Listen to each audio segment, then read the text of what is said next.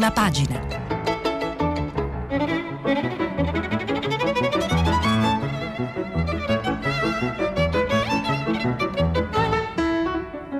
Questa settimana i giornali sono letti e commentati da Francesco Specchia, editorialista del quotidiano Libero.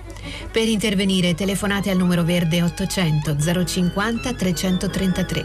Sms WhatsApp anche vocali al numero 335 56 34 296.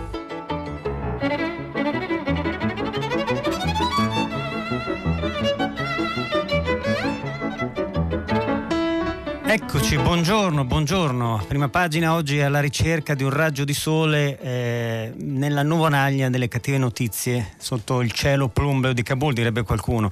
Eppure qualcosa, qualcosa si muove, qualcosa di positivo tra le notizie delle Paralimpiadi, il referendum dell'eutanasia e le nuove eh, le nuove novità, scusate il bisticcio di parole per il Green Pass, si muove tutto sul filo della cronaca, laddove la politica in questo momento latita fortunatamente.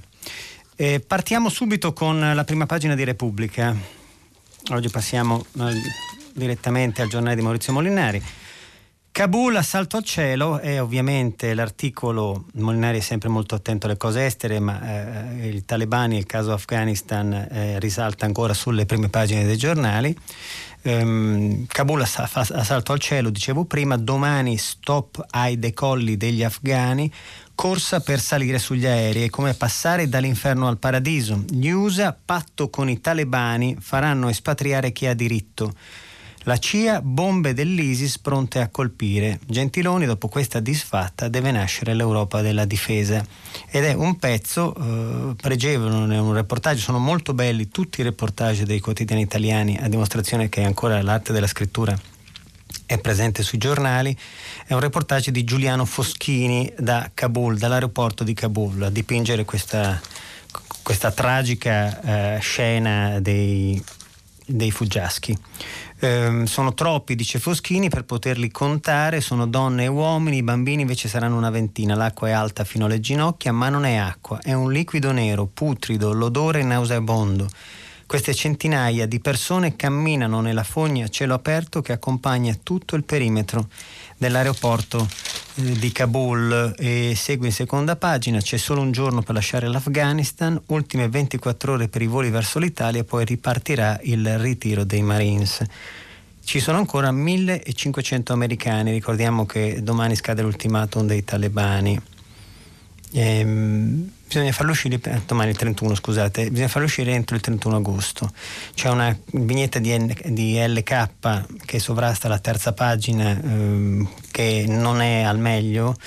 Eh, ci sono due signori che l'uno dice all'altro i profughi, i profughi afghani con speranza verso l'Italia e l'altro risponde non sanno che stanno per diventare carne da sovranista e poi c'è un'intervista a pagina 3, sempre dal nostro inviato Foschini, che è l'intervista al console, che non è poi console, abbiamo scoperto il vice console, ma insomma è lo stesso, il valore non diminuisce, Tommaso Claudi, diplomatico più popolare d'Italia in questo momento. Ha un paio di vecchi Nike, scrive Foschini, blu, impolverati, una maglietta marroncina, la barba lunga e i capelli spettinati è molto diverso dalla foto in giacca e cravatta che porta nel badge attaccato al collo. La foto che lo ha reso famoso è però un'altra, sul muretto mentre tira su dalla fogna di Abbey Gate l'ingresso dell'aeroporto di Kabul, ha fatto il giro del mondo perché aveva la forza dell'istante. È la foto famosa del bambino, lo scatto che ormai l'ha reso famoso in tutto il mondo. E dice il console, non mi aspettavo tutto questo clamore dopo quella fotografia, il nostro unico lavoro era quello di andare sul muro per portare assistenza ai cittadini afghani in stato di necessità. Ecco, se devo dire che c'è un significato in quella fotografia è quello della squadra.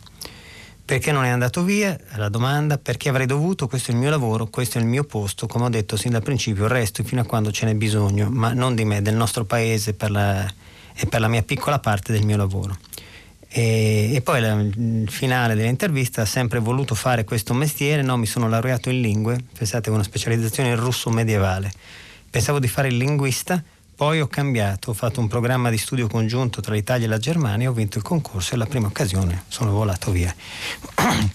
Bisogna avercene di persone come queste, un, ci sono delle foto in internet che girano dove si mette a paragone il ministro Di Maio, senza nulla togliere il ministro Di Maio al mare che detta la linea del governo e il viceconsole Claudi che è sul muretto eh, a fare da bersaglio per, per, fucili di cecchini puntati e a portare i bambini in salvo. L'Italia che ci piace senza, senza andare troppo nella retorica. Il valore, di una, il valore di una missione, il commento di Gianluca De Feo a Kabul. Eh, e, e poi, sempre per parlare di Kabul, facciamo una rassegna tematica. Uh, fuga da Kabul, la minaccia dell'ISIS è il titolo del Corriere della Sera.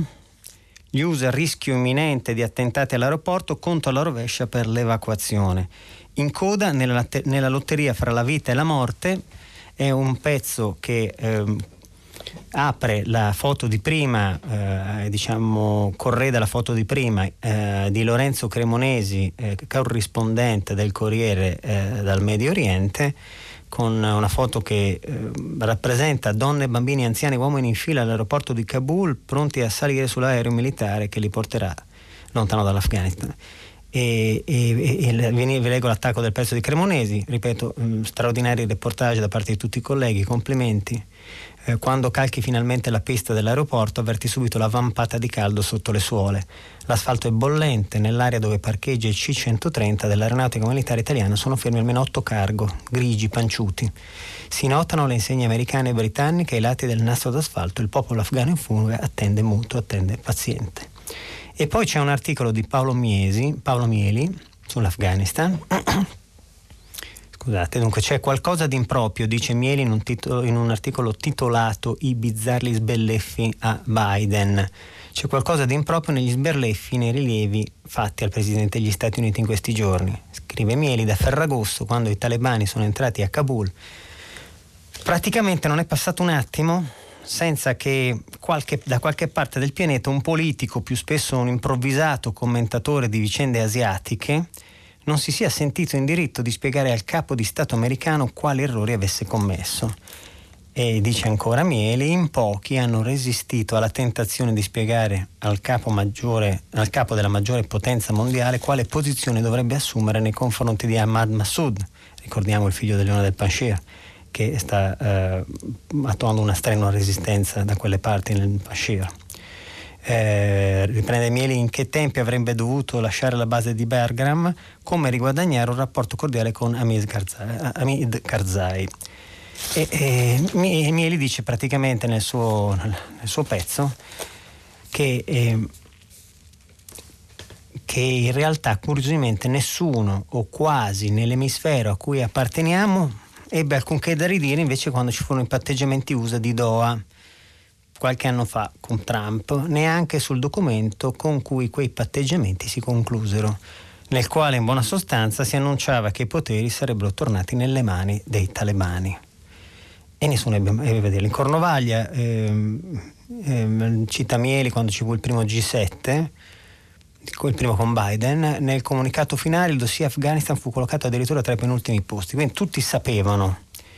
E la tesi di Mieli è, la, è che l'aver rispettato cito, gli accordi darà agli Stati Uniti invece una più forza per intervenire in modo diretto, anche militarmente, ma in discontinuità con la presenza dei vent'anni trascorsi.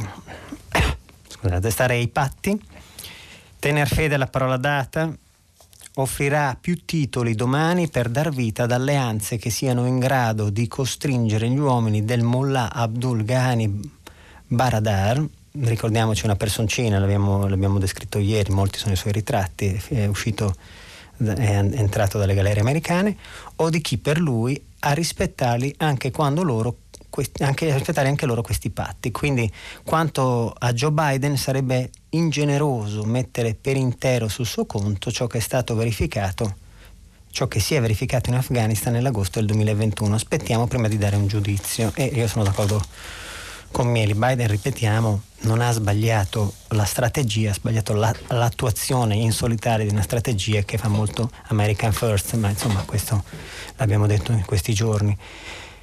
Segnalo, scusate, accanto a, al pezzo di Mieli a pagina 27, una, un pezzo di Dani, Danilo Taino, che è uno statistics editor, cioè un giornalista che si occupa di statistiche, che è titolato L'economia illegale salva i talebani. E ritorniamo a un discorso che ieri faceva il Sole 24 ore sul fatto che eh, i talebani hanno bloccati adesso come governo ufficiale 9,5 miliardi della banca centrale afghana, banca centrale afghana all'estero.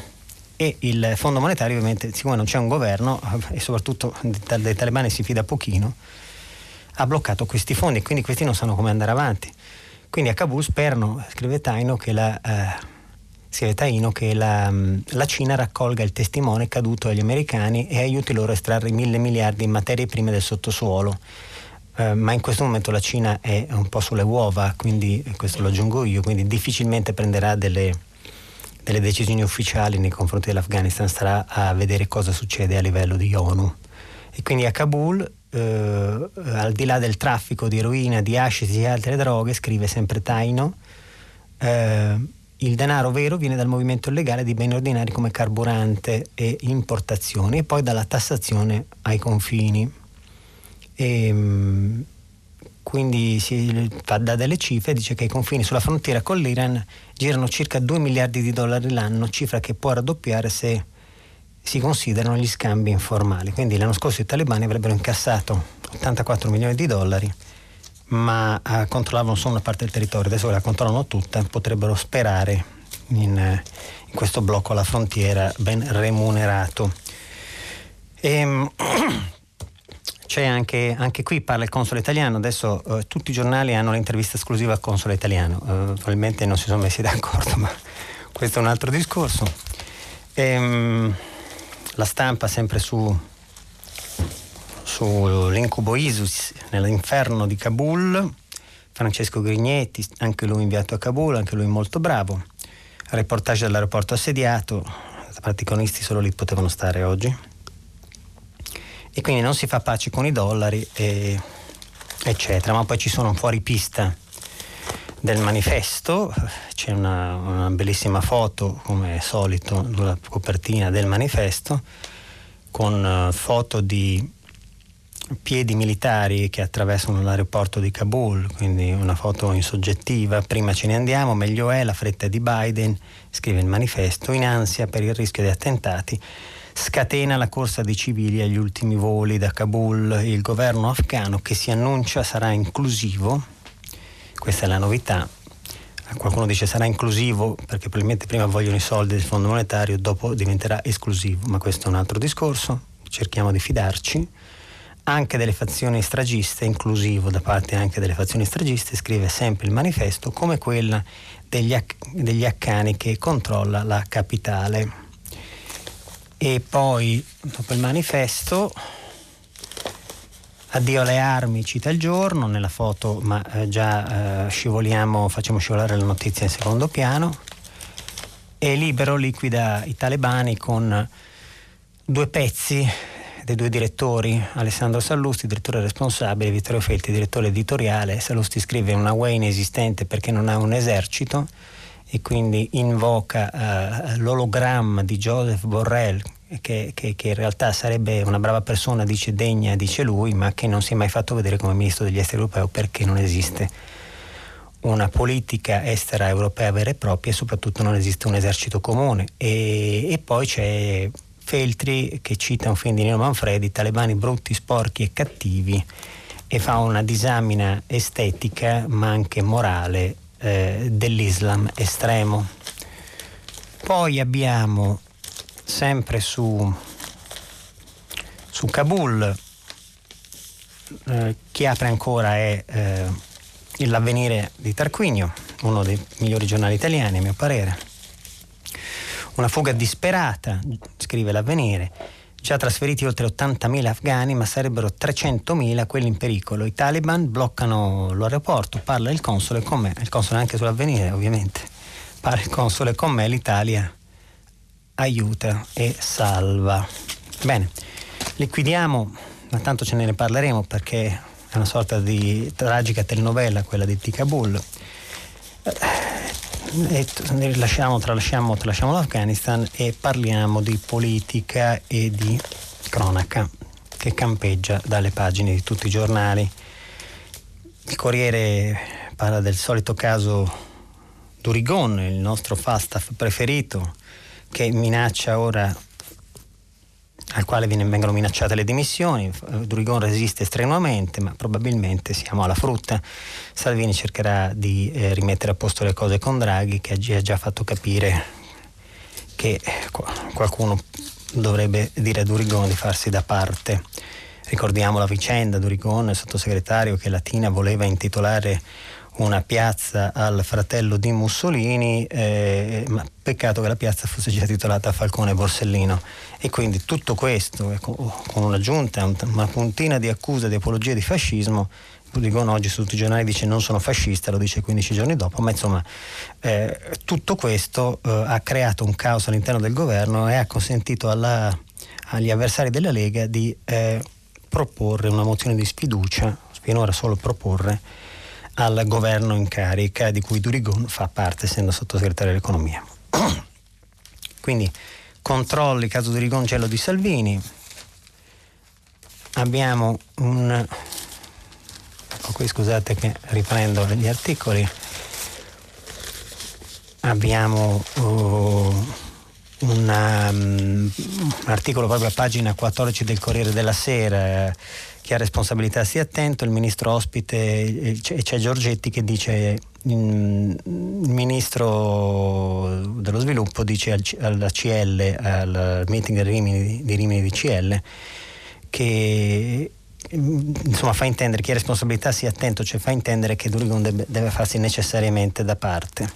E ora il sottosegretario prova a resistere la Lega nella morsa delle mozioni di sfiducia, un pezzo di Marco Cremonesi che è l'esperto di cose leghiste del Corriere. E, ehm, abbiamo anche controlli sul Green Pass, arriva i salva presidi, un articolo di Gianna Fregonara a pagina 1 che prosegue a pagina 26. Sui Green Pass nelle scuole, scrive Fregonara, i controlli saranno facilitati grazie ad un portale aggiornato quotidianamente. Questa è la novità allo studio del Ministero di Istruzione e Salute per aiutare i presidi. Ci auguriamo di avere a breve istruzioni per l'avvio dell'anno scolastico dicono. E, ehm, poi abbiamo, vediamo un attimo. Sì, ci siamo dimenticati qua dei, dei due, mm, scusate, torno un attimo indietro perché è importante. Nell'ambito dell'Afghanistan emergono due delle storie della narrazione, dello storytelling dell'Afghanistan, emergono due storie e due, due opinioni. La prima di Osseni, che è la, l'autore del Khaled Hosseini, 56 anni, il Hosseini, Hosseini per i francesi, in, è diventato un simbolo soprattutto in Francia suo, e poi il suo cacciatore d'aquiloni partendo dalla Francia è diventato uno dei grandi best seller mondiali, long seller addirittura, che è afgano e dice sento l'ansia e il dolore delle donne coraggioso non voltateci le spalle fa un, proprio un assist, un endorsement per tutte le donne afghane. Abbiamo accettato il compromesso di una democrazia apparente annacquata da corruzione e incapacità, ma poi soprattutto c'è una storia straordinaria, secondo me, da film, che Corriere riporta a pagina 9, che è quella di Nazar. Meritava di più, secondo me, nessuno l'ha scritta. Il comico che ha preso in giro i suoi assassini, sequestrato dai miliziani, non ha smesso di fare battute il video è girato prima di essere ucciso. C'è questo comico che è morto ridendo in faccia ai suoi assassini, Nazar Mohamed, nome d'arte di Kashazwan, un comico di Kandahar noto per le scenette in cui prendeva in giro i talebani attraverso canti e balli. È un pezzo di Monica Ricci Sargentini che scrive a rendere la sua storia emblematica è stato un video girato poche ore prima della sua uccisione, pubblicato il 24 agosto dal britannico Daily Mail, in cui si vede Zwan caricato di peso su un'auto dai jihadisti. Lui ha le mani legate dietro la schiena, ma imperturbabile inizia a fare battute, prendendo in giro due miliziani che gli sono seduti a fianco. Uno dei due, quello che imbraccia il fucile, ride, ma l'altro si arrabbia e inizia a schiaffeggiare il comico finché non smette di parlare. Poi il talebano, che sembrava più spiritoso, scambia minacciosamente la sua arma con una più potente e cala il sipario. Quindi il comico viene ucciso senza regolare processo uh, all'interno del camion. È una storia straordinaria, un, un, esempio di coraggio e di quanto la satira e l'ironia possano prevalere sulla prepotenza e sull'estremismo. Ritorno alla cronaca. Controlli sui Green Pass, virus, la svolta in primavera, eh, sempre su Corriere della Sera, è la previsione del dottor mitico, dottor Fauci, tanto bistrattato da, da, da Trump, considerato uno dei migliori virologi al mondo, se non il migliore, e Fauci prevede, e lo prevede a pagina 1 del Corriere della Sera e poi scivola a pagina 11, che solo nella primavera 22 ci sarà ehm, l'epidemia sotto controllo, la lotta al virus, l'immunologo svolta se cresceranno i vaccinati. Garattini non possiamo sapere quando finirà. Certo non ci voleva Fauci per dire questo, però insomma, è importante che il consigliere dell'amministrazione Biden per le questioni sanitarie abbia parlato in diretta TV sulla CNN e abbia indicato la svolta della pandemia. Quindi la campagna con gli eroi Marvel è sempre sul Corriere, quindi vaccini e immigrati senza tetto, appello di figliuolo alle regioni e consiglierei di leggere leggo solo il titolo, eh, il pezzo di Rita Querzè, corsivo del giorno, non fateci pagare i tamponi del Novax, non, e non commento. Eh, Repubblica, sempre sul Green Pass, settembre sarà il mese decisivo, 30 giorni per decidere sull'obbligo vaccinale, il governo prepara la battaglia di settembre con un piano di due mosse necessario per avvicinare quanto più possibile quota 90% di copertura degli over 12 ed è il pezzo di Tommaso Ciriaco. Ehm, poi abbiamo una festa di partito inviti a rischio, un, un pezzo di Francesco Merlo sul dibattito destra-sinistra. E, ehm, poi abbiamo invece un, una cosa anche di costume anche abbastanza interessante sulle vie maschiliste, sulla geografia ge- di genere eh, di Eugenia Nicolosi. Le vie maschiliste solo 6 su 100 intitolate a donne. E c'è stato un tempo, scrive Nicolosi, in cui aver sposato un uomo potente aveva più valore di un Nobel vinto dopo aver scoperto il radio ed è il motivo per cui Margherita di Savoia è più popolare parlando toponomasticamente della sua contemporanea Marie Curie e c'è un'interessante mappatura dell'Italia maschilista dal punto di vista toponomastico. Ehm, sempre su Repubblica un tema che troveremo molto, molto discusso, eh, molto esaltato sulle prime pagine di tutti i giornali è la buona, la prima, l'Italia parte con 5 medaglie alle Paralimpiadi e fanno una vittoria così non la immaginavo proprio un, un, un un articolo di Cosimo Cito eh, che cita la festa delle due azzurre, Carlotta Gilli che è il primo oro italiano e Alessia Berra che è l'argento, oro italiano ai giochi paralimpici, ricordiamo di Tokyo che sono partiti giusto ieri. Abbiamo poi Incubo Isis, nell'inferno di Kabul abbiamo citato già la stampa, non, ritorniamo, ritorniamo sul, sul, su Kabul, ma eh, osserviamo il taglio basso della prima pagina Luca Monticelli scrive riforme Orlando contro il tesoro e si parla di ammortizzatori sociali. Ricordiamo che una delle grandi eh, battaglie che il governo dovrà compiere nei prossimi giorni sarà proprio quella delle, degli ammortizzatori sociali e del superamento di quota 100 eh, che, che ne, ne, dica la Lega, che ne dicano eh, i, i, giallorossi, um, più, oltre ovviamente alla legge sul fisco, la riforma della concorrenza, che sono i tre grandi punti nodali che riflettono le sei vision, così dire, per parlare bene, che la, l'Unione Europea ci ha imposto giustamente per l'erogazione del Recovery Fund. Luca Monticelli scrive proposito di riforme, il ministro del lavoro Andrea Orlando attacca il collega Franco. Se non fosse per il MEF, la riforma degli ammortizzatori l'avremmo già fatta. Giorgetti dice via la mediazione sulle imprese in fuga. Ricordiamo che c'era la diatriba, la polemica nata dalla delocalizzazione delle imprese, dal blocco della delocalizzazione che Orlando aveva fatto insieme al ministro Franco in attesa di un decreto legge. E quindi, eh, quindi, poi si va a pagina 8 dove Orlando spiega che mancano i fondi per la riforma da 10 miliardi e il pressing è messo sul tesoro e il, eh, il, il tesoro non cede. Scusate.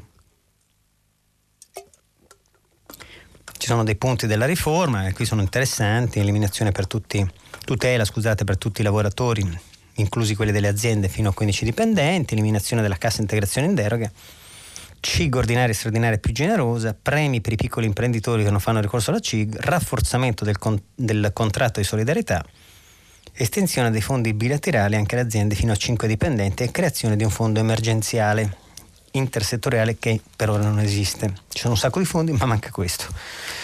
Ehm, abbiamo il su Libero l'apertura del giornale eh, sparigliante rispetto agli altri. Eh, la Corte europea, prime sentenze contro i Novax. La Corte europea respinge il ricorso contro l'obbligo di iniezione. Libero ha una forte campagna eh, Sivax e, e punta molto e spinge molto sull'obbligo vaccinale. La Corte europea respinge il ricorso contro l'obbligo di iniezione, il Tar del Lazio bocce sindacati, scrive il giornale. Volevano evitare il Green Pass. Vaia dello Spallanzani eh, dice immunizzare l'85% degli italiani, si parla anche del 90% per raggiungere un effetto gregge per così dire rafforzato, dico io. E prosegue Lorenzo Motto, l'autore dell'articolo, caporedattore di Libero, niente vaccino, niente stipendio, sembra che dovranno rendersi, scrive Mottola, le migliaia di persone che in questi ultimi mesi in Italia e in Europa hanno lavorato per smontare le leggi introdotte per forzare i cittadini a sottoporsi al trattamento anti-Covid. Sono stati i medici Novax i primi a ribellarsi annunciando la classica pioggia di ricorsi, tipica espressione da titolista annoiato contro i nuovi obblighi. Recentemente l'attenzione si è invece spostata su insegnanti che perderanno lo stipendio se non si presenteranno a scuola muniti di Green Pass. Per settimane sui siti web e quotidiani abbiamo letto commenti di giuristi convinti che le norme scritte dal governo non avevano futuro. E invece, scrive sempre Libero, la Corte dei diritti umani di Strasburgo ieri mattina ha solennemente annunciato di aver respinto il ricorso presentato da 672 vigili del fuoco contro la legge francese che impone l'obbligo di vaccino. Avevano chiesto la sospensione della norma per quanto riguarda le conseguenze sul salario e pretendevano di riportare il lavoro al lavoro anche i non immunizzati e per farlo si erano appellati ai diritti alla vita rispetto alla privacy, ma hanno perso e questo giudizio è stato accolto da molti come una pietra tombale sulle stanze Novax. E, ehm, e scrive Mottola, ma è interessante questa cosa perché pare che il, pensiero, il mestiere dell'estate sia quello di fare l'avvocato Novax. Quindi impressionante il numero di ricorsi presentati in tutto il paese, 500 a Milano, 200 a Brescia, 1000 in Toscana. Il dato finora è questo, decine di cause intestate, finora neanche una di queste ha mai avuto risultato positivo per i contestatori. L'articolo di Vaia, ripetiamo, 85%, e, e poi, scusate, siamo ad una, alla politica, cioè sotto la politica che è direttamente connessa perché si parla di tutto questo al meeting di Rimini e in un taglio basso uh, si parla di Siena, eh, Libero è l'unico giornale che cita in un pezzo di Tobia De Stefano uh, lo slittamento della vendita di MPS per salvare il posto a Letta, cioè di fatto ricordiamo che uh, siamo in, pieno, in, piena fase di fusione, anzi di incorporamento sarebbe una, una, eh, da parte della, della, del, di Unicredit ehm, del, del, Monte dei Paschi di Siena perché sappiamo tutti, vi riassumo la storia, che il Monte dei Paschi deve eh, necessariamente eh, tornare a camminare con le proprie gambe e Draghi deve uscire. Draghi, quindi il governo, quindi lo Stato che detiene il 60% attuale delle quote, deve uscire entro fine dicembre dall'assetto societario perché sennò si rischiano infrazioni eh, per aiuti di Stato da parte dell'Europa. E quindi eh, c'è un caos totale sul fatto che Letta e il PD siano oh, messi a dura prova perché eh, a causa del, um, de, de, di, questo, di, questa fusione. Però eh, c'è anche il piccolo particolare che Enrico Letta è candidato a Siena e per rientrare in Parlamento con le elezioni suppletive deve superare lo scoglio di MPS che è consustanziale a, a alla, alla, alla, al dibattito politico senese. Quindi, scrive Di Stefano, sembra infatti che la proposta di Unicredit per rilevare Monte dei Paschi di Siena subirà un ritardo sostanzioso e verrà formalizzata solo dopo il 4 novembre. Non si tratta di una data a caso, ma del fine settimana nel quale il numero uno Dem sfiderà Tommaso Morecchisi, Morecchisi, sì, Marzi, Marzi, che è l'avversario del centrodestra, per il collegio suppletivo. Cosa vuol dire? Poi c'è una ridda di voci, vuol dire che praticamente eh, mh, si bloccherà tutto il dibattito sulle maggiori, sulle maggiori, informazioni riguardo al numero degli esuberi, quanto saranno, i più ottimisti parlano di 5.000 persone, dice Di Stefano, i pessimisti fino a quota 7.000, poi c'è il nodo delle prepensionamenti, quanti lavoratori in società eh, sc- eh, scatteranno per il fondo esuberi di categoria e poi c'è, scrive sempre Di Stefano, il nuovo salasso che lo Stato e i contribuenti dovranno, so- i contribuenti dovranno sopportare, si parla di 10 miliardi. Quindi tutto questo è una, un pacchetto di problemi che verrà spostato dopo l'elezione suppletiva di Siena. E sempre in prima di libero eh, segnalo appunto il solito Giorgetti che ha parlato comunque eh, a ruota libera, alza la voce sulla Morgese ma anche e soprattutto su, su Dorigone del quale non ammette il comportamento. Dorigone è un suo uomo, o meglio un uomo di Salvini. Vediamo sole 24 ore. Sole 24 ore, ovviamente relega l'Afghanistan in una foto di copertina eh, con un'intervista al segretario generale della Nato, eh, molto bella tra l'altro, Jens Stoltenberg eh, di Beda Romano, che è figlio tra l'altro del grande ambasciatore Sergio Romano, uno dei maggiori esperti di politica estera del mondo. E, ehm, eh, però la, il sole liquida appunto a pagina 4 e sposta l'attenzione invece su il fisco con cui apre eh, la testata. Fisco ripartono cartelle arretrati. È un pezzo cosiddetto di servizio, ma estremamente interessante perché riguarda tutti noi i nostri portafogli. Dal primo settembre riprendono notifiche graduali per 60 milioni di atti e pignoramenti. Eh, alla cassa anche per versare le rate sospese, come non decadere dalle dilazioni. Quindi il fisco torna a battere, dice dicono Fiammeri e Lovecchio, i due colleghi che si occupano del reportage, se così si può chiamare tributario. Scusate, il fisco torna a battere cassa il 31 agosto, salvo interventi.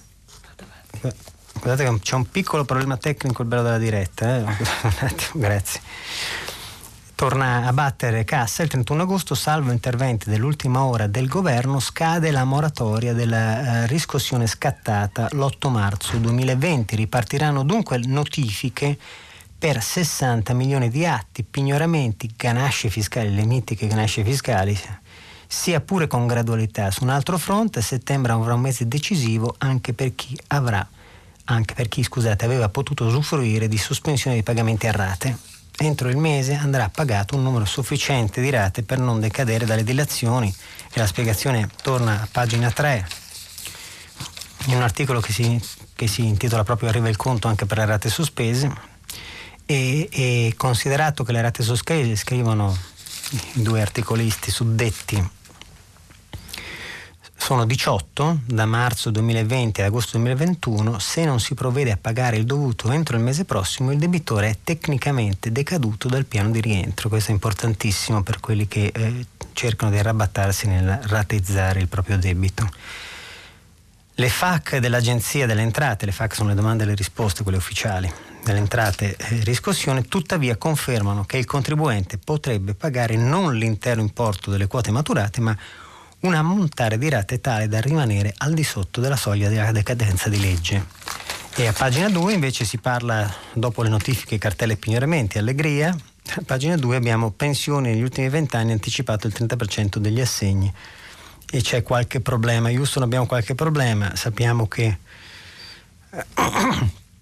che si dovrà cambiare anche ehm, mettere mano alla riforma pensionistica per quota 100, ricordiamo che sono 269 miliardi erogati dall'Inps nel 2020 per i trattamenti pensionistici attraverso le gestioni private e pubbliche e mentre sono 31,6 miliardi ehm, quelli erogati nello scorso anno sempre dall'Inps per assegni e pensioni sociali e prestazioni di invalidità.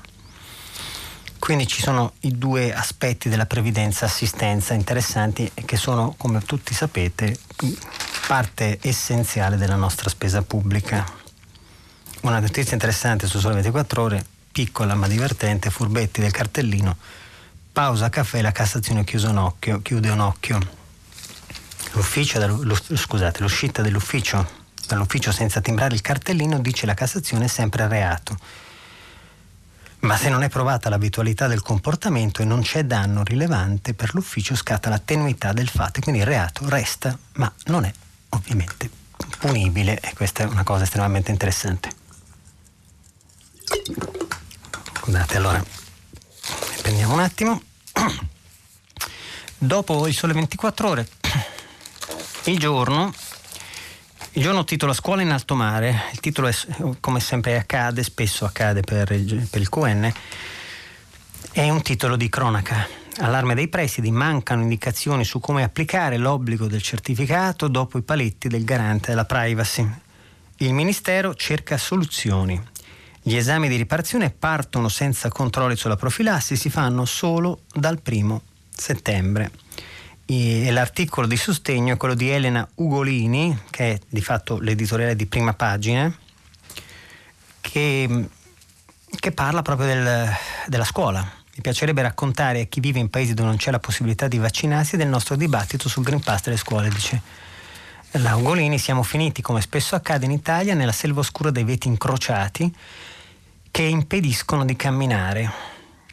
Eh, si spiega di come la burocrazia possa aver sommerso qualsiasi tentativo della Ugolini di entrare in classe. Lo scorso anno per entrare in classe appunto abbiamo firmato ogni mattina un'autocertificazione che attestava l'esistenza di alcune condizioni, non avere certi sintomi, non essere stato in contatto con una persona positiva al Covid. Stessa cosa chiesta ai genitori con il patto di corresponsabilità. Se quest'anno si deve controllare il Green Pass del personale, che problema c'è? Scrive lei. Siamo in quella parte della popolazione mondiale che ha possibilità di vaccinarsi e curarsi. Perché non usare questa opportunità per far sì che gli studenti e i docenti possano tornare a scuola in presenza? E quindi per uscire dall'impasse scrive eh, non penso si debba aspettare una norma per rendere obbligatorio il vaccino, che è la stessa tesi di Bonomi per eh, i, la, la, la, la, scelta del Green Pass nelle mense aziendali. Così via, sempre il giorno, eh, i disperati del nero all'orto mercato, ogni notte c'è un assalto all'orto mercato di Milano ed è inquietante, sembra, sembra veramente, sembrano veramente le scene di un, un, confine messicano, la gente che si arrampica eh, sul cancello dell'ortofrutta e nottetempo eh, cerca gli scarti alimentari per nutrirsi. È una cosa estremamente, estremamente dolorosa anche a vedersi e a leggersi. E, ehm, e, poi Rondo e Soci tra rapina e coca, Sala di fare quell'incontro, si parla sempre del rapper di San Siro e di eh, di, di, questi trapper che i miei figli, i nostri figli ascoltano tutto il giorno, ma che in realtà eh, alcuni, molto spesso, anzi diciamo molto, qualche volta si rivelano in realtà quello che sono dei piccoli delinquentelli che sfruttano la musica in realtà per basculare tra rapina e coca, in questo caso c'è un daspo proprio per questo rondo. Eh, il bebè nudo batte cassa, io vittima dei Nirvana. E questa è una notizia estremamente curiosa, spassosa per certi versi se non fosse drammatica nella sua, nella sua, nel suo racconto. Ed è il caso di questo signore che fa causa a, uh, a quel che rimane dei, dei Nirvana, eh, del famoso gruppo nel famoso gruppo rock degli anni Ottanta. Perché? Perché eh, era il bambino rappresentato da eh, rappresentato in un, un, famoso album dei Nirvana. Scusate, adesso vi trovo il pezzo. Eh, è molto più uh, compiuto e divertente lo stesso pezzo uh, sulla stampa a firma di Anna Maria Bernardini De Pace perché questo signore che si chiama Spencer Elder era il bambino che nuotava tutto carino all'interno eh, della copertina dei Nirvana in acqua, sott'acqua, con una banconota di un dollaro che gli si appariva innanzi, quindi era una sorta di grande metafora del capitalismo. Ecco, eh, questo bambino adesso fa causa. Fa causa perché eh, alla, all'ex band di Kurt Cobain, di Kurt Cobain eh, all'amministratore del patrimonio dello stesso artista e all'ex moglie Courtney Love, il fotografo, è il fotografo stesso, perché dice che, eh, scrive la, la, la Bernardini di Pace, che c'è la scusa cavillosa per andare in giudizio, che la foto sarebbe pedopornografica, perché il bambino è ovviamente nudo, è un neonato, eh, e vi sarebbe stato sfruttamento sessuale commerciale a danno di un minore. Soprattutto Spencer avrebbe subito danni per tutta la vita da stress emotivo estremo e interferenze con il normale sviluppo progresso educativo. Tenete conto che eh, eh, il bambino, non il bambino, ma i genitori sono stati lautamente pagati per quella foto che effettivamente poi è diventata una foto di culto e ha fatto il giro del mondo.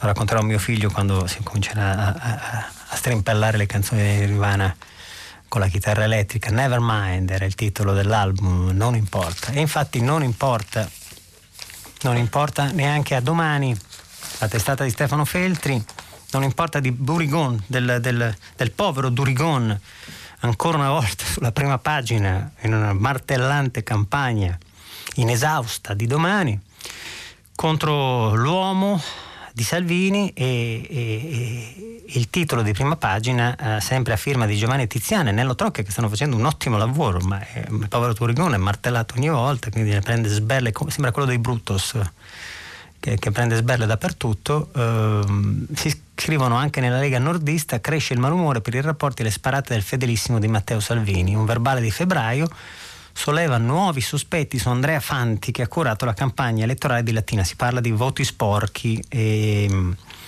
e di un professionista in contatto con i boss locali, certo Nathan Altomare, eh, la cui foto con Durigon ieri campeggiava sempre sulla prima pagina di Domani. E poi c'è un articolo del direttore Stefano Feltri, sempre su Domani, sulla miopia del PD che non vuole Draghi al colle. Feltri è dell'opinione che Draghi debba andare al colle per rappresentarci. Eh, il PD no, eh, e scrive perché l'implicazione di questo no, mh, mm, cioè Aletta dice che è meglio che Draghi diventi Presidente del Consiglio a vita, tra l'altro per me un'accezione abbastanza condivisibile. Comunque Feltri dice, primo, il PD non vuole indicare Draghi al Quirinale a inizio 2022 perché lo preferisce a Palazzo Chigi. Secondo, il PD vorrebbe Draghi alla guida di un governo anche dopo le elezioni politiche. E questo significa andare dagli elettori e dire che nessuno dei tanti leader del PD, neppure il tuo segretario, ambisce a fare il Presidente del Consiglio, ma che l'unico nome sul quale il PD scommette è quello scelto da Sergio Mattarella come risposta a una situazione bloccata che è dunque ancora priva di sbocchi sul centro-sinistra, almeno sul centro-sinistra.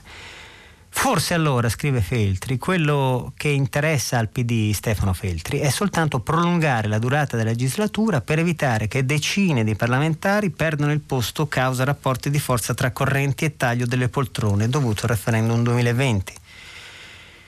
Draghi inoltre sarebbe un presidente della Repubblica completamente autonomo dal PD, non dovrebbe il, il posto non dovrebbe il posto a nessuno dei tanti aspiranti registi delle elezioni, quindi meglio qualcuno di meno autorevole, scelto comunque insieme al centrodestra e 5 Stelle, ma un po' più controllabile, ammesso che il piano del PD non si metta le Mattarelle in condizione di smentirsi e accettare una proroga.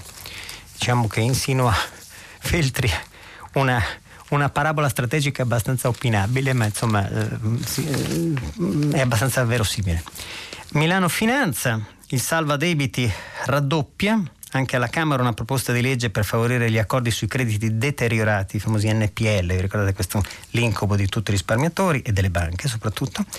Il testo è firmato da Ruocco, presidente della commissione d'inchiesta sulle banche, legge di bilancio. Il governo sta ragionando su una manovra attorno ai 20 miliardi.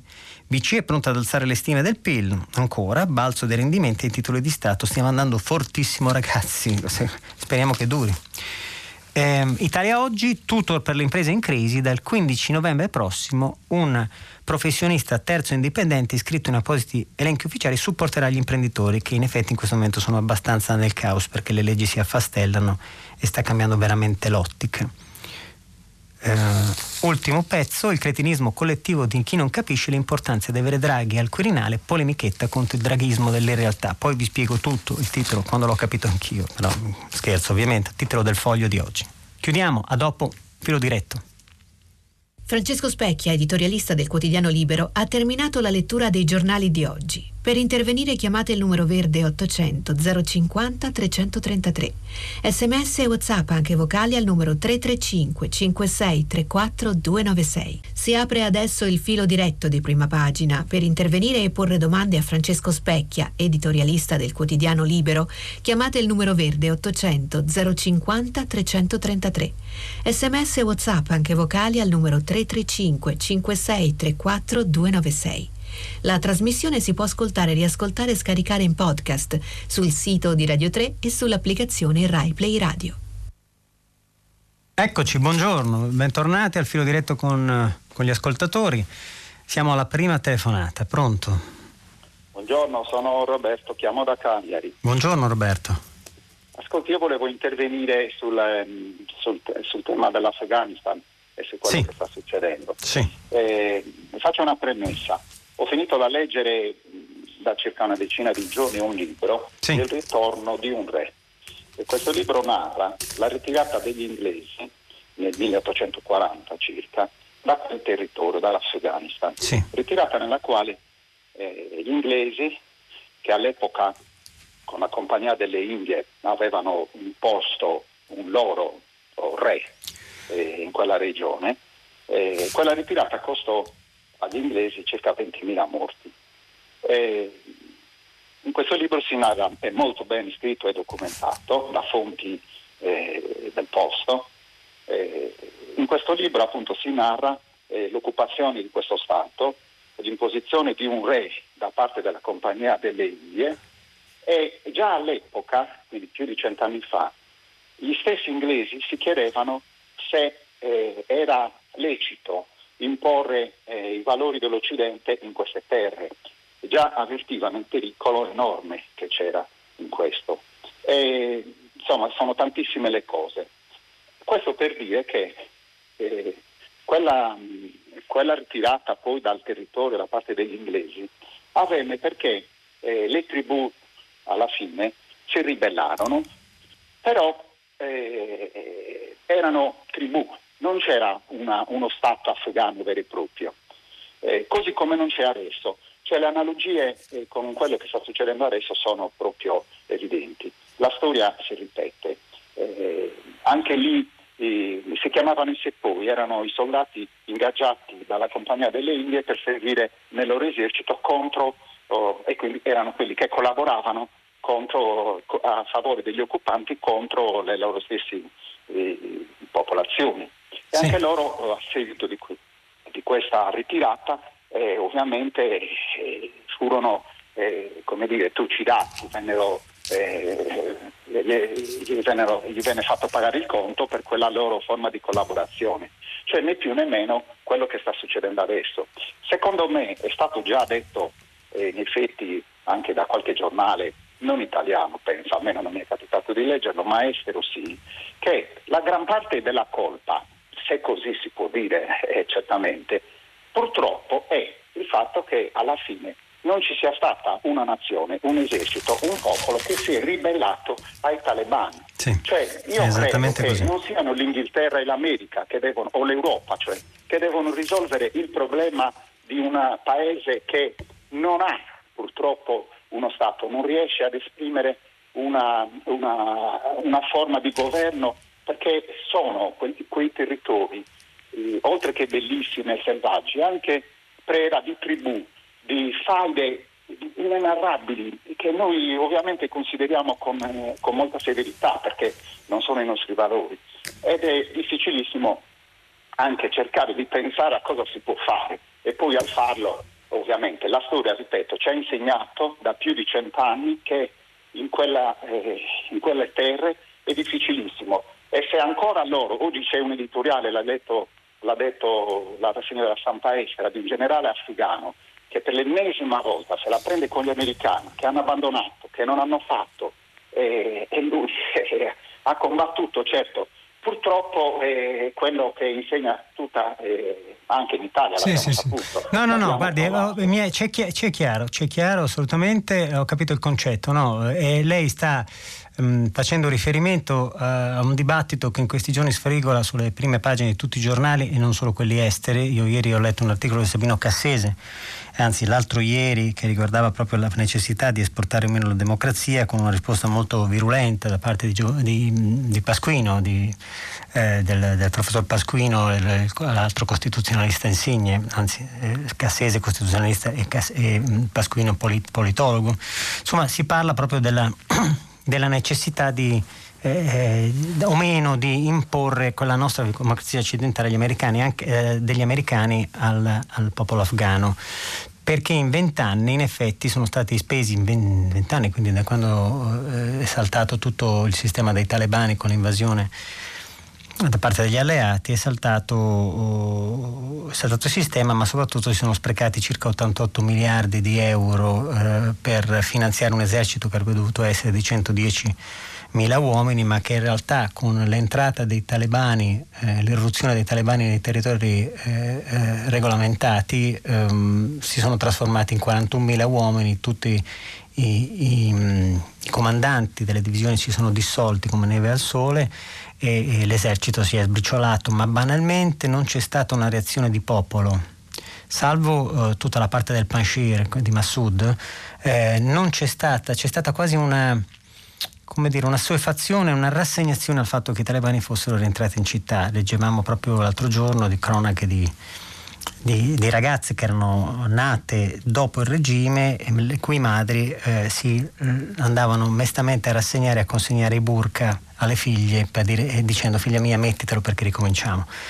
E, ed è una cosa abbastanza rara e strana perché tendenzialmente il germe eh, di, una, di, una, di, una, rivolta, una volta che si, si, assapora un minimo di democrazia, almeno secondo la nostra concezione di democrazia, di solito il germe della democrazia eh, poi spande l'epidemia e, e fondamentalmente ehm, si riesce a combinare qualcosa. Mm, non è successo in Afghanistan probabilmente perché gli afghani hanno sempre visto, forse per una questione appunto tribale, di divisione tribale, ma poi anche perché hanno sempre visto gli occidentali come fondamentalmente degli invasori e noi non ci siamo messi d'accordo neanche fra noi, tra gli alleati, nel considerare il nostro intervento se un intervento specificatamente combat, cioè eh, di guerra vera, quindi con attacco al nemico diretto, oppure di peacekeeping, che eh, era invece in realtà eh, la dicitura che eh, contornava e denominava tutte le nostre operazioni, operazioni militari italiane in, in Afghanistan. E quindi tutto questo ha fatto sì che, eh, non mettendoci d'accordo neanche noi, gli americani fossero percepiti come qualcosa di estraneo, nonostante dopo vent'anni eh, avrebbe dovuto succedere qualcos'altro, quindi come l'esplosione di un, di un, virus, di un virus democratico che non, non c'è stata. Ma insomma è, una, è, un, è, un, lungo dibattito che noi comunque osserviamo anche sulle pagine dei giornali esteri. Ieri, se non sbaglio ieri il New York Times o l'altro ieri faceva anche un'analisi di questo tipo. Grazie dell'intervento, pronto? Pronto? Sì. Pronto, buongiorno. Buongiorno. So, mi chiamo Elvio e telefono da Padova dal mitico Norberto. Si sente, si sente. Buona giornata. Buona giornata anche a lei. Eh, ecco, volevo semplicemente porre una domanda che la eh, recupero leggendo brevemente eh, la chiusura di un articolo sul Sinodo Valdese. Ecco, sì. Ah, che è stato in questo giorno.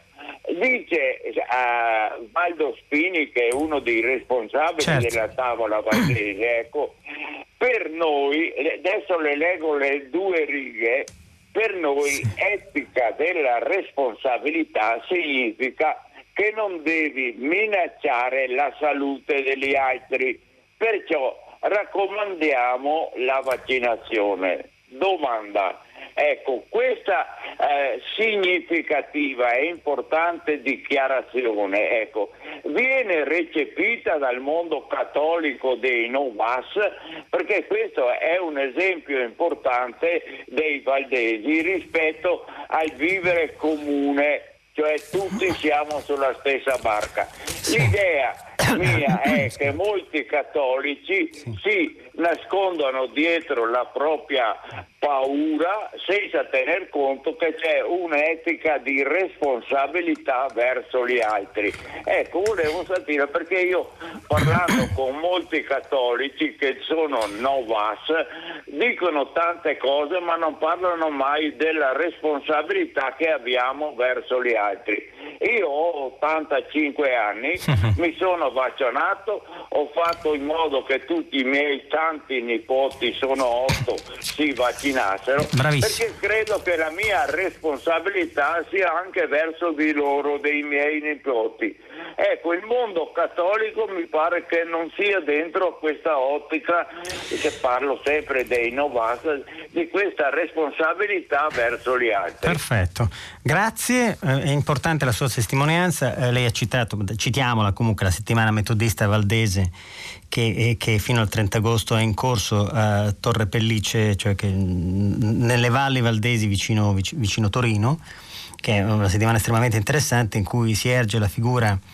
ehm, storica del movimento, eh, del movimento cioè del, eh, dei Valdesi, che è quella di Valdo Spini, appunto, che fu anche deputato della Repubblica, eccetera, eccetera. Quindi le, la, la, considerazione di Valdo Spini è assolutamente condivisibile, non credo che sia un problema di, di religione, di cattolici o di valdesi, credo che sia un problema banalmente di, di buonsenso. Abbiamo oggi le prime sentenze contro i Novax, le abbiamo viste, non ce n'è una uno dei ricorsi di Novax che sia stato accolto da nessun tipo di, di corte, quindi a, a, dimostrazione che stiamo parlando di cialtronate, scusate, io ho usato dei termini eh, molto più pesanti, posso anche ripeterli, ma insomma eh, in questi giorni sono delle cialtronate. Quindi eh, ribadisco il concetto che eh, io eh, sono per il libero scambio delle idee e il traffico delle opinioni e deve essere però uno scambio equo e articolato, cioè ci sono dei discorsi che possono essere fatti sulla base eh, di fonti scientifiche, mi va benissimo. Eh, o di fonti riconosciute e accetto il dialogo. Se sono delle fesserie montate ad arte da fake news, io citavo l'altro giorno quello che Charlie Beckett, noto sociologo americano, chiamava le nequizie del giornalismo reticolare, cioè eh, le, le, le, grandi bufale che il giornalismo a rete eh, in rete inteso come, come web, eh, crea all'interno della comunità della, dell'informazione. Ed è una cosa terrificante perché noi con queste fesserie che vengono equiparate, prese a caso dalla rete, che vengono equiparate dalla rete stessa a livello proprio sullo stesso, messe sullo stesso livello semantico delle, delle, degli articoli veri del Washington Post, del New York Times, de, de, del nostro Corriere, di tutti i giornali italiani e esteri, articoli che ovviamente sono filtrati da fonti e quindi provengono tendenzialmente eh, da, da, professionisti acclarati, ecco, ci troviamo a mettere questi articoli sullo stesso piano delle, delle, delle cialtronate, delle, dei, dei, siti finti e fake news.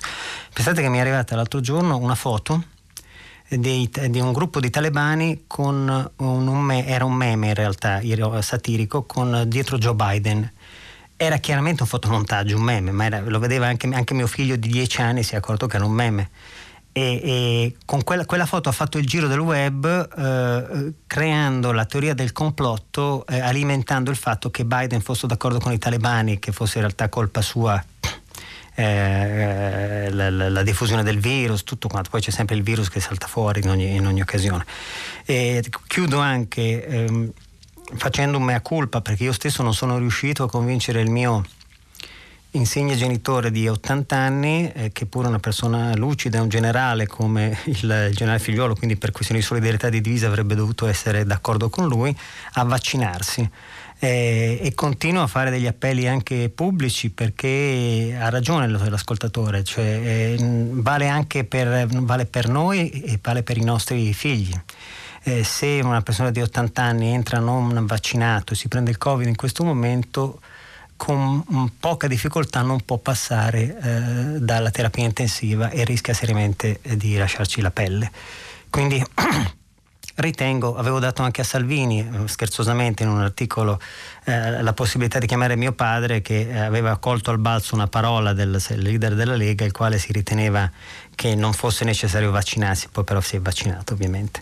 Quindi a parte gli scherzi cerchiamo tutti di stare vicino ai nostri cari, soprattutto agli over 60 e convincere questi benedetti 1.800.000 persone italiani che non vogliono over 60 ad andare a farsi la punturina. Pronto? Ah sì, buongiorno, mi chiamo Davide, telefono da Castel Fiorentino. Volevo parlare buongiorno. riguardo all'articolo che ha, fatto, ha letto sull'orto um, mercato di Milano. Sì. Io per circa sei anni ho lavorato come facchino all'ortomercato, avevo sì. uno studio di scultura a Milano e per uh, andare avanti perché il lavoro non andava tanto bene certo. sono riuscito ad entrare in cooperativa lavoratori ortomercato come facchino e tutte le mattine naturalmente vedevo quello di cui lei ha letto adesso, cioè vedevo queste uh, centinaia di persone che tra le 4 e le 5 di mattina, soprattutto persone di origine diciamo non italiana, scavalcano la recinzione frontalmente agli ingressi dell'ortomercato per uh, lavorare.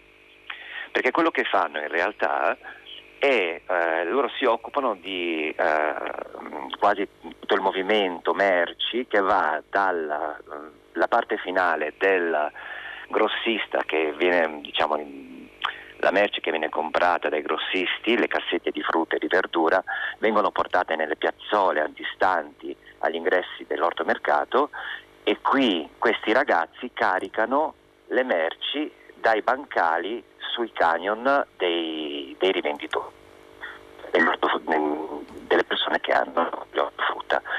Un, è un sistema molto organizzato, ci sono responsabili, ci sono caporali, ci sono persone che portano i nuovi, fanno conoscere, spiegano come si lavora e sono centinaia di persone.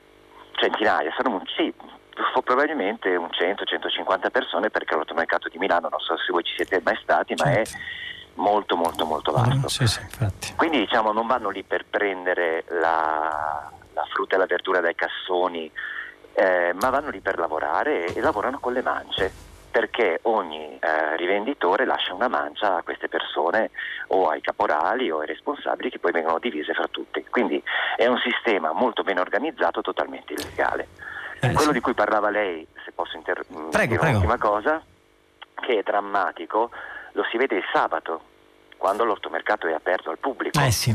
Sì, sì. Allora, io ho visto eh, il sabato, uh, diciamo, mh, la frutta e la verdura della settimana, il sabato, eh, quando si arriva al sabato, viene svenduta, ci sono proprio dei, degli angoli dove ci sono dei ragazzi che si occupano di questo, le casse vengono vendute a pochissimo prezzo, le cassette, e si vedono delle scene dove i cassoni, dove vengono buttate diciamo, le parti mm, minori diciamo, delle verdure che sono state selezionate, eccetera, quelle che non vanno più bene, vengono uh, prese di mira d'assalto da persone di tutte le etnie, italiane, diciamo mm, di origine italiana e di origine non italiana, e con scene veramente, una volta io mi sono quasi commosso nel vedere una signora che mi ha ricordato la mia maestra delle elementari, che era in mezzo a un formicaio di eh, persone di origine orientale, africana, magrebina, eccetera,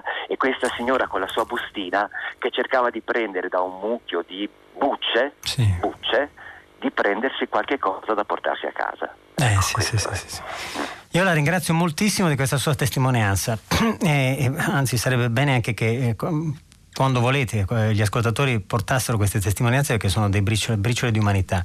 Ehm, sì, è vero, eh, il riferimento è vero, il sabato, ha ragione l'ascoltatore, e mh, questi disperati del lavoro nero che assaltano eh, le, come se fosse alla Ceuta, poi dicevo prima appunto, o in Messico, assaltano le barriere del, i cancelli dell'ortomercato di Milano, che ha ragione l'ascoltatore di 490.000 metri quadri, una, quasi una città eh, dentro la città, e sono oh, dire, gestite da queste quattro cooperative in realtà che lavorano all'ortomercato eh, sono, no, anzi, sono, la, la, loro non sono gestite, sono gestite dai caporali e da tutto un sistema eh, di, eh, irregolare ovviamente. E eh, nonostante le denunce delle quattro cooperative che gestiscono l'automercato la situazione comincia a farsi sempre più pesante. E, eh, e come per i caporali il caporalato in Puglia la raccolta dei pomodori qua arriviamo a a vendita eh, di, verdure destinate ai, mercati e ai negozi esterni a 20-30 euro, quindi bancali di grossisti, cioè a prezzi molto, molto inferiori. E sono quasi tutti stranieri, sì, in effetti, molto, nelle foto sono impressionanti, se le vedete a pagina, sulla prima pagina della, della sezione Lombardia del, del giorno e quindi si parla di mezzo milione di, regol- di irregolari che producono un, un'economia sommersa, così dire, cioè non soggetta alla tassazione, di 12,6 miliardi di euro, giusto per qualche, dare qualche cifra. Pronto? Eh, pronto? Sì. Eh, sono Antonio, siamo dalla provincia di Livorno. Buongiorno Antonio. Senta, io volevo parlare un attimo di, di ITA, quindi la successiva, il successore di Alitalia, perché sì. ho visto che ieri è già cominciato l'assalto dei sindacati per ricreare il nuovo carrozzone, perché eh. chiaramente non si può riformare una nuova società con gli stessi criteri che c'erano in Alitalia, perché se no non cambia niente, quindi noi fra un anno ci ritroveremo al fallimento e noi dovremo ripagare ancora per mantenere questo carrozzone chiaramente i nuovi amministratori devono fare qualcosa di diverso, devono avere un contratto nuovo, non dico di passare al contratto Ryanair, ma comunque non si può nemmeno mantenere quello che ci avevano in Alitalia. Io non so quante ore lavorato, certamente non facevano 40 ore a settimana e chiaramente come si fa a continuare a voler mettere dentro, mettere dentro le persone sì. e a mantenere quegli standard che, sono, che, che, da 50 anni hanno portato sempre al fallimento di Alitalia. Quindi il sindacato non vuole capire che se vogliamo avere una compagnia nazionale dobbiamo cambiare, se no la liquidiamo definitivamente e andiamo tutti con Ryanair. Perché chiaramente io l'altro giorno ho volato con Ryanair da, da Pisa a Brindisi a 6 euro, all'Italia non l'ha mai fatto. Se non si fa questo non si vola, non si capisce che se non si abbassano le spese all'Italia fallirà un'altra volta, che si chiami ITA, che si chiami all'Italia, non cambierà niente se il sindacato non si mette in testa questo, la prossima volta saranno tutti a casa, non solo una buona percentuale come adesso.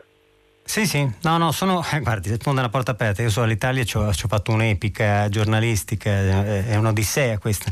Tenete conto, dunque di Alitalia parla quasi, non parla quasi nessuno oggi, se non in prima pagina, è un articolo che non, so, non ricordo se ho citato, ho avuto il tempo di citare o meno, il manifesto, però lo guarda dal punto di vista dei sindacati, è un articolo che che, che, che, che, paragona il, modello, il nuovo modello ITA, cioè la nuova eh, denominazione di Alitalia, al modello di Fiat Chrysler, cioè eh, laddove si intende il modello Fiat Chrysler, un modello ricattatorio imposto da Marchione sui lavoratori, sui poveri lavoratori. Nel caso poteva anche andare, mettiamo è um, un'Alitalia secondo i sindacati che esce da Confindustria, i sindacati dicono siccome è una start-up si cerca la scusa per licenziare, si cerca la scusa per eh, in, insufflare solo 3 miliardi di capitale e tagliare gli stipendi, questo è il concetto.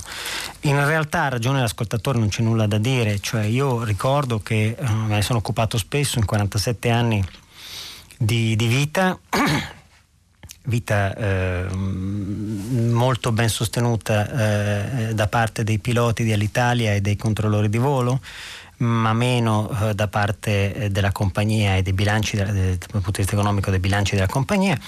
Eh, Alitalia in 47 anni eh, ha visto interventi statali per di 13 miliardi di euro circa e 3 miliardi solo nell'ultimo periodo dal 2014 a oggi. Quindi questo è un report di, Medio, di Mediobanca. Ehm, dal 2014 a oggi sono 7,4 miliardi, se ben ricordo, quindi sono delle cifre spaventose e ogni governo che arriva, in virtù del fatto che l'Italia rappresenta un grande bacino elettorale, poi rinnova il problema, quindi rinnova i finanziamenti, come è avvenuto per Fiat per anni, come, insomma, come si sta facendo con quello che quello che gli economisti chiamano il patrimonio destinato alla CDP, cioè una sorta di fondo che con la Cassa Depositi e Prestiti stanzia per tutte le eh, grandi aziende che superano fatturati 50 miliardi e quindi sostiene, sostiene, queste grandi aziende. Peccato che è un fondo che non è, so, non è sotto il controllo del Parlamento e ogni volta viene rinnovato e si, poi so, quei soldi lì si sa dove finiscono ma poi non, non, non, sono, non riescono a essere filtrati da controlli, quindi insomma ci sono delle cose strane legate alle grandi infrastrutture, la stessa cosa vale per Ilva e per, per parlarci chiaro.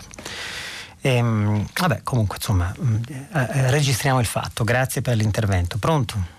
Pronto, buongiorno, sono Cristian, chiamo da Genova. Sì, buongiorno. Buongiorno, eh, io mi chiedevo se il ministro Bianchi che si oppone al tampone gratuito per il personale scolastico non vaccinato è a conoscenza del fatto che la normativa europea prevede che chi decide di non vaccinarsi non debba essere discriminato, perché già il Green Pass in sé è discriminatorio in quanto suppone senza fondamento che un vaccinato sia negativo mentre un, un non vaccinato si suppone che sia positivo salvo tampone nelle 48 ore precedenti. Mm. In più, legare il rilascio del Green Pass a un tampone a pagamento a fronte di un vaccino che invece è dato gratuitamente è un'ulteriore discriminazione. Ma eh, sono opinioni, eh, secondo me sono opinioni sbagliate, ma insomma l'ascoltatore ha diritto di esplicitarle in maniera molto articolata e cortese come ha fatto.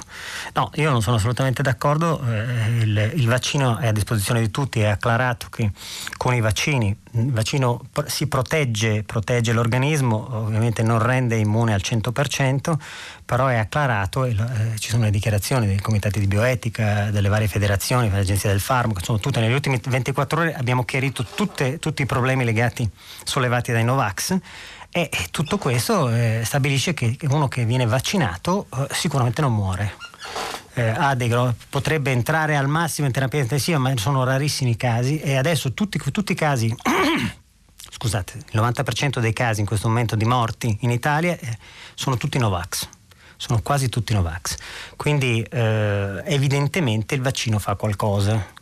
Allora, devono, la normativa europea non ha citato quale non è una normativa europea, sono eh, delle, varie, eh, eh, dire, delle, varie, ordinanze che sono assimilate poi e ratificate eh, dalla, dall'Unione Europea, ma non c'è, ogni, ogni, Stato agisce sulla base della propria Costituzione. La nostra prevede che non prevede l'obbligo di vaccinazione, ma altresì prevede che vengano poste in atto scusate, dei provvedimenti negli stati, nello stato di emergenza provvedimenti che devono essere espressi attraverso la formulazione di una legge che possono mettere in sicurezza la popolazione. Quindi se a un certo punto lo Stato decide, essendoci uno stato di, di, di, di, necessità e di emergenza, che eh, il Green Pass serve per evitare nuovi contagi e, e, e, non, e, non, far esplodere una nuova emergenza, in questo caso può, eh, anzi deve secondo me imporlo.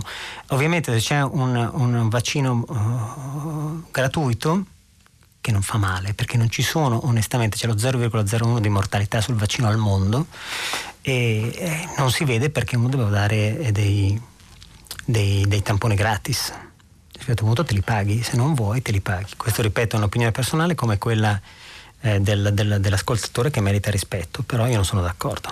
Pronto? Sì, buongiorno. Buongiorno. Ah, ok. Eh, mi chiamo Vincenzo, chiamo dalle Marche. Buongiorno Vincenzo. Sì, allora, innanzitutto non formali complimenti per la brillantezza della condizione. grazie, grazie. Cioè, purtroppo siamo ancora sotto antibiotico, ma speriamo di migliorare eh, no, no, giorni. No, lo so, seguita questi giorni, eh, vabbè, capita comunque. Eh, si tratta solo di una laringite, va bene, mm, dai. Grazie. Ecco, eh, io volevo dire che, sempre tornando al tema dominante di questi giorni, che è l'Afghanistan, sì. che, che è veramente la cronaca di una disgrazia annunciata per giocare con il titolo di marketing, certo. insomma, eh, e, dove mi sembra che, che, il cinismo abbia raggiunto l'apice proprio, perché praticamente prima si crea un cadavere, poi si gioca tutti a fare gli infermieri e, lo, e lo guardiamo alla televisione, è una cosa che rabbrividente se fossimo ancora capaci di, eh, di, di, di, avere i brividi davanti alla televisione. Comunque io chiudo un pochino l'obiettivo e le domando solo una cosa. Le sembra possibile che in un paese presidiato da vent'anni non si riescono a distruggere i campi di oppio e quindi il traffico di eroina? È impossibile. Cioè, è come se eh, l'esercito degli Stati Uniti presidiasse costantemente la Colombia e continuassero tranquillamente i contadini a coltivare eh, la, eh, la cocaina e eh, ovviamente al traffico di opio, così come quello della cocaina, è legato al commercio di armi, è tutta una filiera eh, di una ricchezza impressionante. Lei pensi la cocaina da un, da un contadino in Colombia si compra un euro, sì, sì, cioè, sì, immagini quello, quel mm. profitto di centinaia di volte. Il, e, e, gli americani sono lì in Afghanistan da vent'anni e, e, e, tollerano, a questo punto tollerano, cioè con satelliti, eh, aerei, cose. Adesso, che, eh, ecco, volevo chiederle se non le sembra quantomeno eh, così strano eh, per non voler essere eh, maliziosi, quindi eh, pensare a una complicità sottaciuta, questa, questo continua produzione di oppio e quindi poi altrove di, di eroina. Ecco.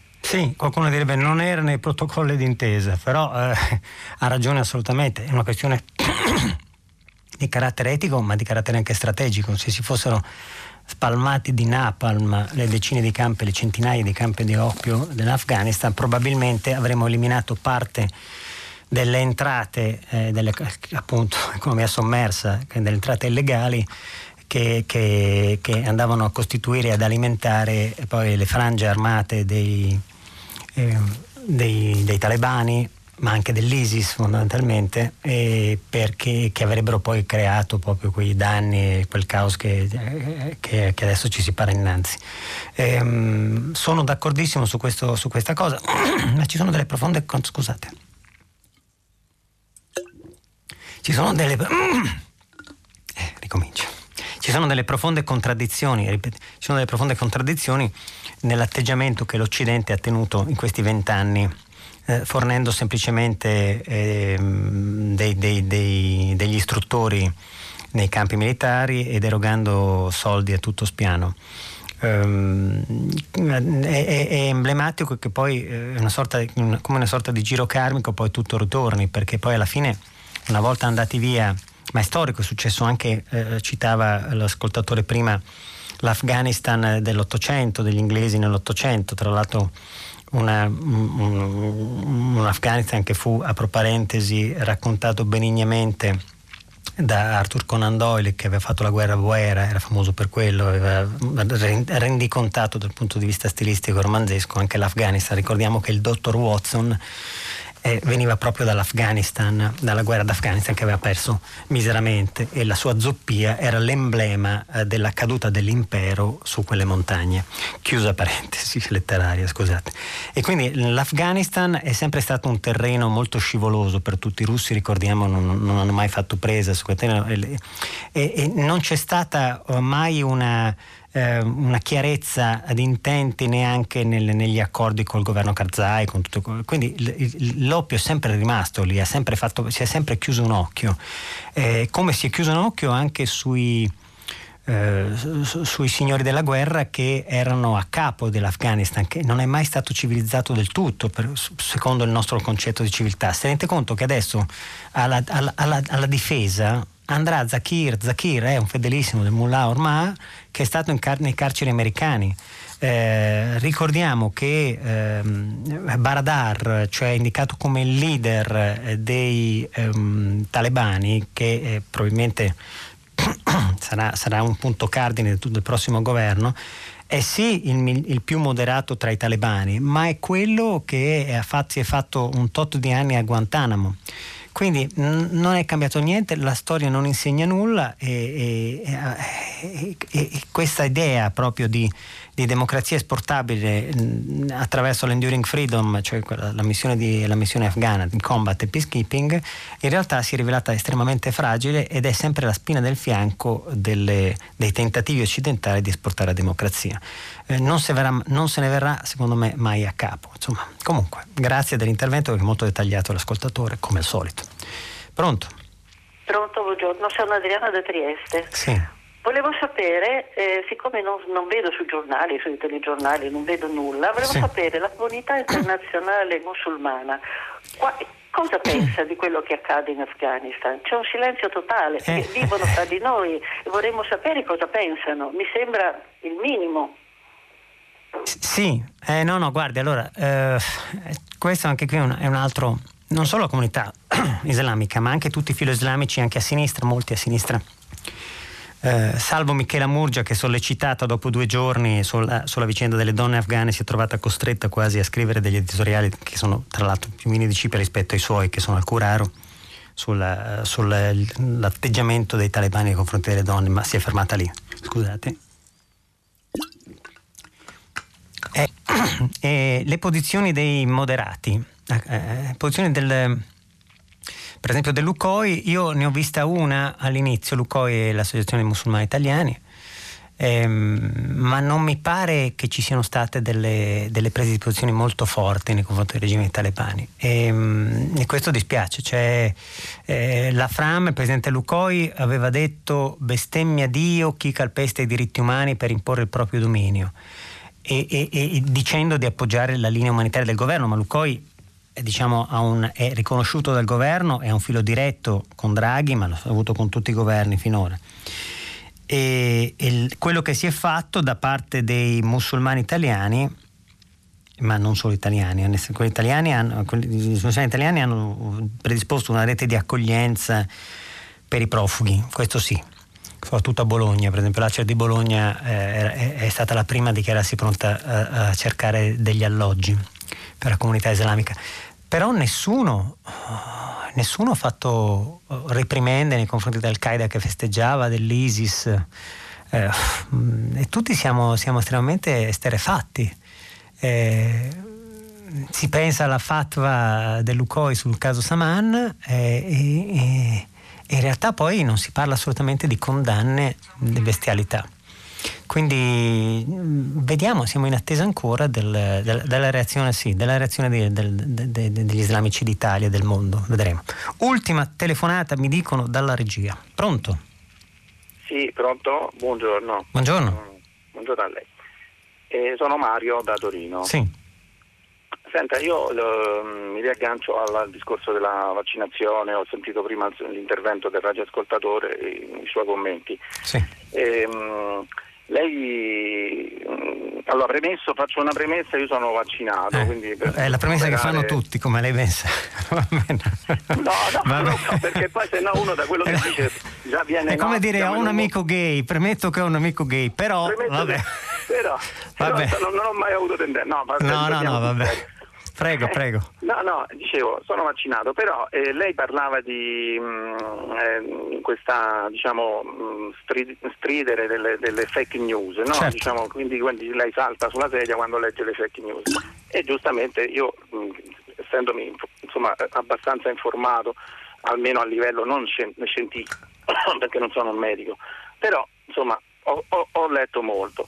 Sì. E queste fake news effettivamente certe volte vengono macroscopicamente, rilevate, però altre volte ci sono dei dubbi comunque su tutta questa comunità, chiamiamola tra virgolette dei Novax, che sono anche dubbi miei personali, che comunque anche fare questa divisione tra Vax e Novax è molto semplicistico secondo me. E questi dubbi mh, mm, con delle basi portate poi da, da, scienziati, non è che si tratta sempre di eh, hacker della Russia che diffondono, cioè qui parliamo a volte di, di, decine di migliaia di medici che rischiano anche di essere diciamo, allontanati dal loro posto di lavoro o comunque sanzionati, che non, che non la pensano esattamente in questo modo, che portano ragionamenti scientifici a... Eh, a supporto delle, dei loro certo. ragionamenti sulla non opportunità proprio forse o comunque dei dubbi, infillare il dubbio. Cioè, questa, eh, secondo me siamo in un momento, io vedo, in cui eh, questo portarsi a vaccinare, eh, che anche nel mio caso praticamente, è stato più quasi un atto di, di fede, ma non tanto di convinzione. Ma guardi, no, no, ho capito perfettamente, ho capito perfettamente. Allora, la, la interrompo dicendo, uh, condivido ovviamente la, la, la, chiarezza della sua esposizione, però eh, le fonti non ci scappa, sono quelle ufficiali. Cioè non è che c'è Lancet, Science Monitor, eh, le, tutti, tutti, i giornali, eh, le, eh, le, mh, mm, i giornali medici, le riviste mediche, fronte, per, per, per, scriverci sopra devi affrontare delle forche caudine micidiali, sono, sono, filtri accademici, cioè ci sono dimostrazioni, prove, controprove, esami di, di laboratorio. Se eh, il, le, le, fonti dei Novax sono fonti accreditate, io mi metto a discutere. Se non sono fonti accreditate, sono ho detto baggianato, ho detto minchiato, ho detto qualsiasi cosa. Non ci sto, perché quei medici di cui lei parla sono medici che non vengono assolutamente ostracizzati, sono medici fuori dal campo, ma cosa c'entra? Anch'io eh, mi prendo una laurea in medicina e mi metto a, a, parlare con Fauci, è un po' diverso. Comunque, la, grazie a tutti, ehm, siamo, mi dicono che siamo alla fine, mm, noi ci fermiamo qui.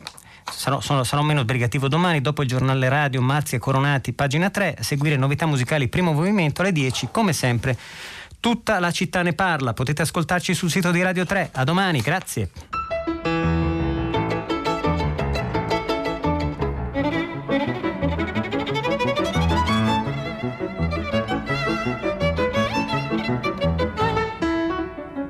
Francesco Specchia, editorialista del quotidiano Libero, ha letto e commentato i giornali di oggi. Prima pagina un programma a cura di Cristiana Castellotti. In redazione Maria Chiara Beranec, Natascia Cerqueti, Manuel De Lucia, Cettina Flaccavento, Erika Manni, Giulia Nucci e Francesco Neri. Posta elettronica, prima pagina chiocciolarai.it. Si può ascoltare, riascoltare e scaricare in podcast sul sito di Radio 3 e sull'applicazione Rai Play Radio.